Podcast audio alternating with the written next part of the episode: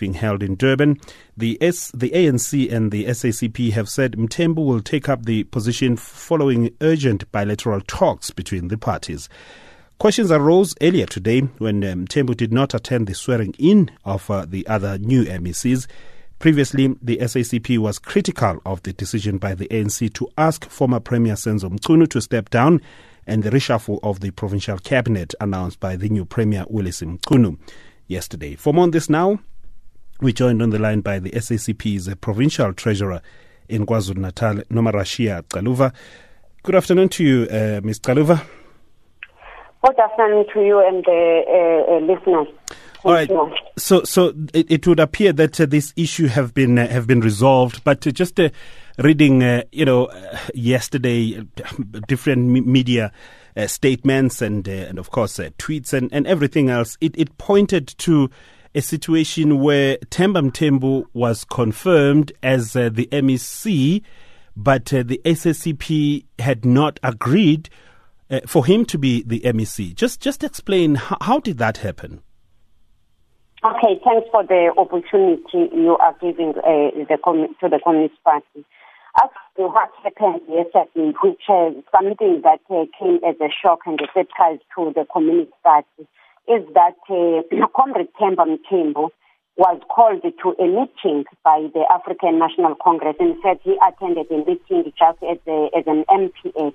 But then he was called to a meeting uh, or, uh, by the leadership of the ANC, uh, and they conveyed a message uh, that uh, the ANC has uh, taken a decision to appoint him or to deploy him as the MEC for Agriculture and Rural Development in the As a disciplined cadre and member leader of the SACP, he understood himself that he's not a person of himself, but uh, he's a member and a leader of the Communist Party, as it is known that he is the provincial secretary.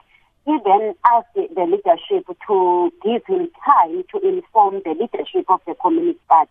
When we got the news, as I said earlier on, we received the news with shock and surprise because the normal practice that has been established over years is that if the ANC wants to deploy uh, one of the party leaders, the normal practice uh, is that uh, the ANC would approach the party and say, look, comrades, this is the view that we are having so that we, we start the process of consultation within the South African Communist Party and between the SACP and the ANC. This time around, uh, everything that happened yesterday was uh, way out of the normal practice. But because we understand how we operate, we then requested the African National Congress to give us at least 24 hours to consult because uh, there's no way that we can just uh, take or decline the offer or the deployment without a proper analysis of the things as they, are unfolding uh, and understanding what is the deployment entails the party, to the members of the party, to the movement itself, and to the government, understanding that this is our government, have to advance uh, the transformation of the, uh, uh, the transformation in the country and mm. in the province. All right. It is based on these realities that we requested that 24 hours to engage with ourselves, which happened from yesterday. We convened an extended provincial working committee in the province. But, but, We're also in consultation with our national leadership in engaging on this matter. Right, this is why right. Comrade Themba Mthembu could not be part of those that were being sworn in this morning. All right, I'm, I'm trying to understand then the, the, the, the meaning of this. You know, the relationship between yourselves, the SACP, and, and the ANC. I mean, uh, yes. you, you, heard also reports that uh, you know there's uh, you know this disquiet and uh, and and uh, you know a feeling that uh, the, the ANC is acting as a big brother in this in this alliance. does this then play into that that they can just uh, appoint a, a, member of another party? Yes, you are in an alliance, but you're not one party, and and say we want you to to be the MEC for this uh, for this particular portfolio without the the leadership, at least at provincial level, and at most at national level, being aware of that. I mean, how is that possible? That is why I said it was an unfortunate uh, situation that we, we had to find ourselves in yesterday. As I'm saying, the normal practices that we engage each other on, on the development if there, if there are uh, deployments to take place. But this time around, it did not happen. And what happened, we accepted the apology from the African National Congress that, uh, yes, there may be, uh, there may have been some shortcomings in the manner in which the whole process was handled. They apologized, we accepted the apology. But did you look at it as, as just, did you look at it, uh, Ms. Xaluva, did you just look at it as a, as a shortcoming really, or you, you read more into it? Because, I mean, it's unheard of. I mean, I'm trying to understand, but also the question I'm asking, the relationship then between your yourselves as uh, inside the, the, the, the alliance. Uh, uh, yes. Yes, the truth is that there is some sort of tension between in or within the alliance, and in particular between the SACP and the ANC in the province. We cannot run away from that, and that is the reason why we have to emphasize that we need this uh, consultation within the organization, but also we need an engagement, a bilateral meeting with the African National Congress because we understand the reality is a fact that the, the, there is some sort of tension that needs to be dealt with. Uh, uh, in the province of KwaZulu-Natal, many things have happened, and this is why we could not just accept the offer or decline it had to sit down as the leadership and as the organization, the Communist Party, engage with the issue, go further to engage the African National Congress, develop a program moving forward. And then at the end of the day, we said, okay, we have agreed on one, two, three to say, okay. this is the program that can so if, the unity if, of the province and the unity of if the, the If the ANC, Ms. Xaluva, if the ANC had, had uh, you know, engaged you earlier on, would you have uh, put forward uh, Mr. Mthembu as, as the, the candidate or would you have looked at uh, other people with uh, different capabilities and abilities perhaps uh, to, to put in, in that particular position? Uh, usually, we don't dictate to the ANC as to who must be the, the MEC. Issues of deployment, as I have said, is the, is the mandate of the African National Congress, but of course, in consultation with, with the SACP. It is a fact that Congress Comrade Mthembu has been in the legislature since 2009 and leading there as the chairperson of the portfolio committee of the agriculture and, uh, and rural development and he has excelled in that uh, in that mandate. Okay. So if the ANC is saying we believe, we strongly believe as the African National Congress that uh, deploying Comrade Themba Mthembu in that portfolio as the MEC will improve things in the province and advance uh, a transformation agenda in the province.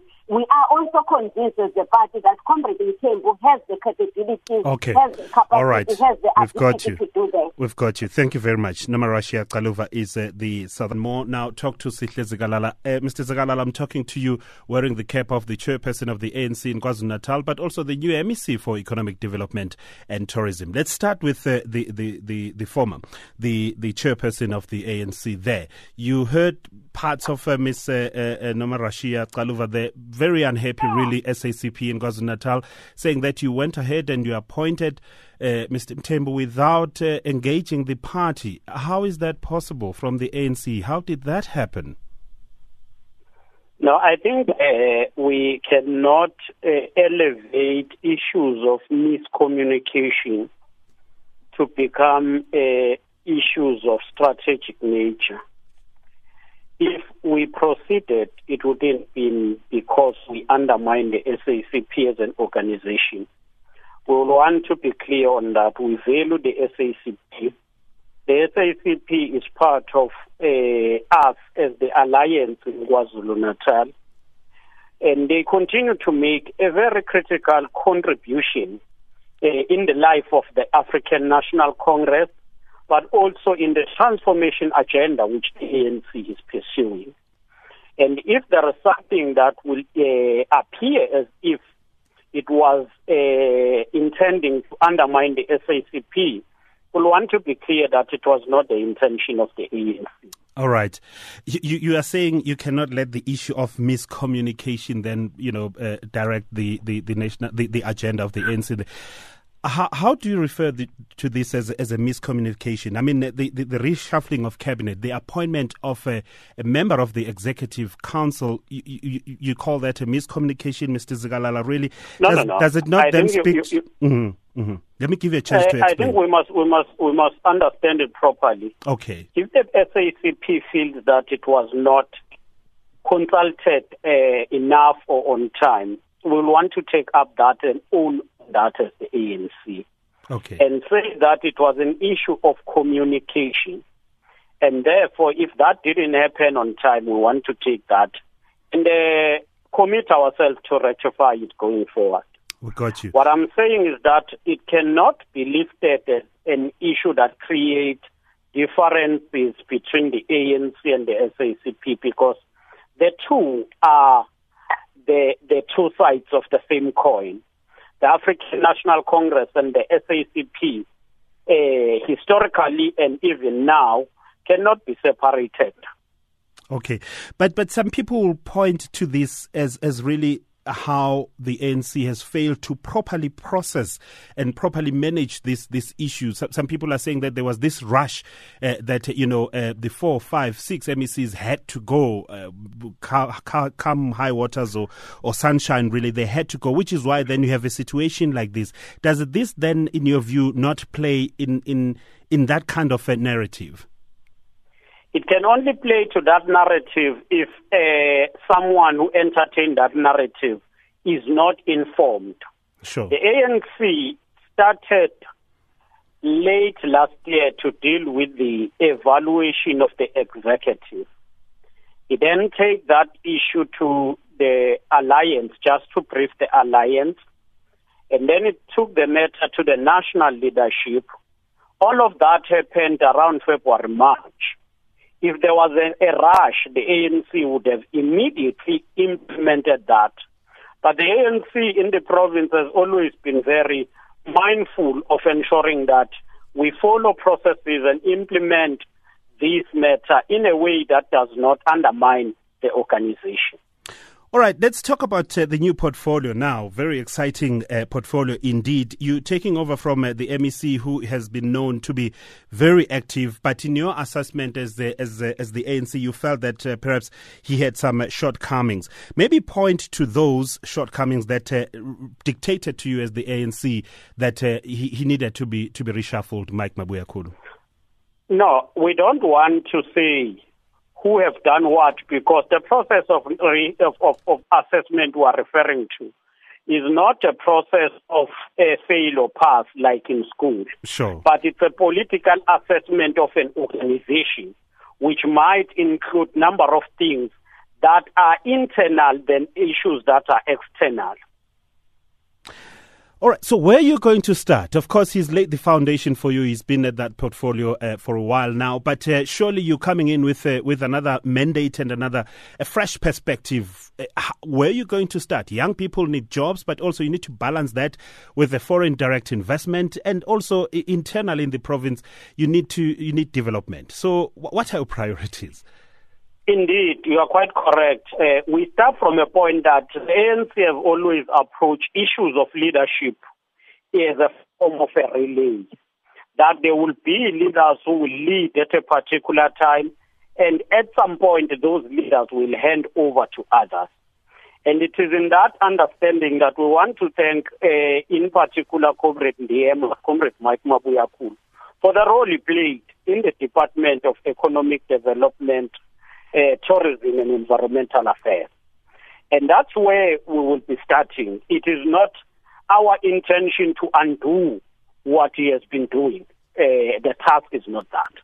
But ours is to ensure that we, we, we, we, we, we take uh, into cognizance the international uh, uh, uh, uh, financial challenges uh, and ensure that we apply and come up with mechanism to mitigate the impact of the situation to the people of KwaZulu-Natal. But secondly, we must ensure that there is economic growth, which will include foreign investment, which will include issues of uh, ensuring that there is uh, manufacturing and industrialization in the province. Okay. So economic growth is going to be a priority. But whilst we stick on economic growth, economic growth must go with two fundamental things. One is the distribution. Ensure that there is a distribution of the economy. Uh, secondly, ensure that the economic growth find expression in the creation of jobs. All right, uh, uh, Mr. Zikalala, you sound like you've been in this portfolio for a while. Thank you very much. We can only wish you good luck. We've uh, run out of time, but thank you very much for joining us. Thanks a lot, and thanks to your listeners. Sihle Zikalala is the new uh,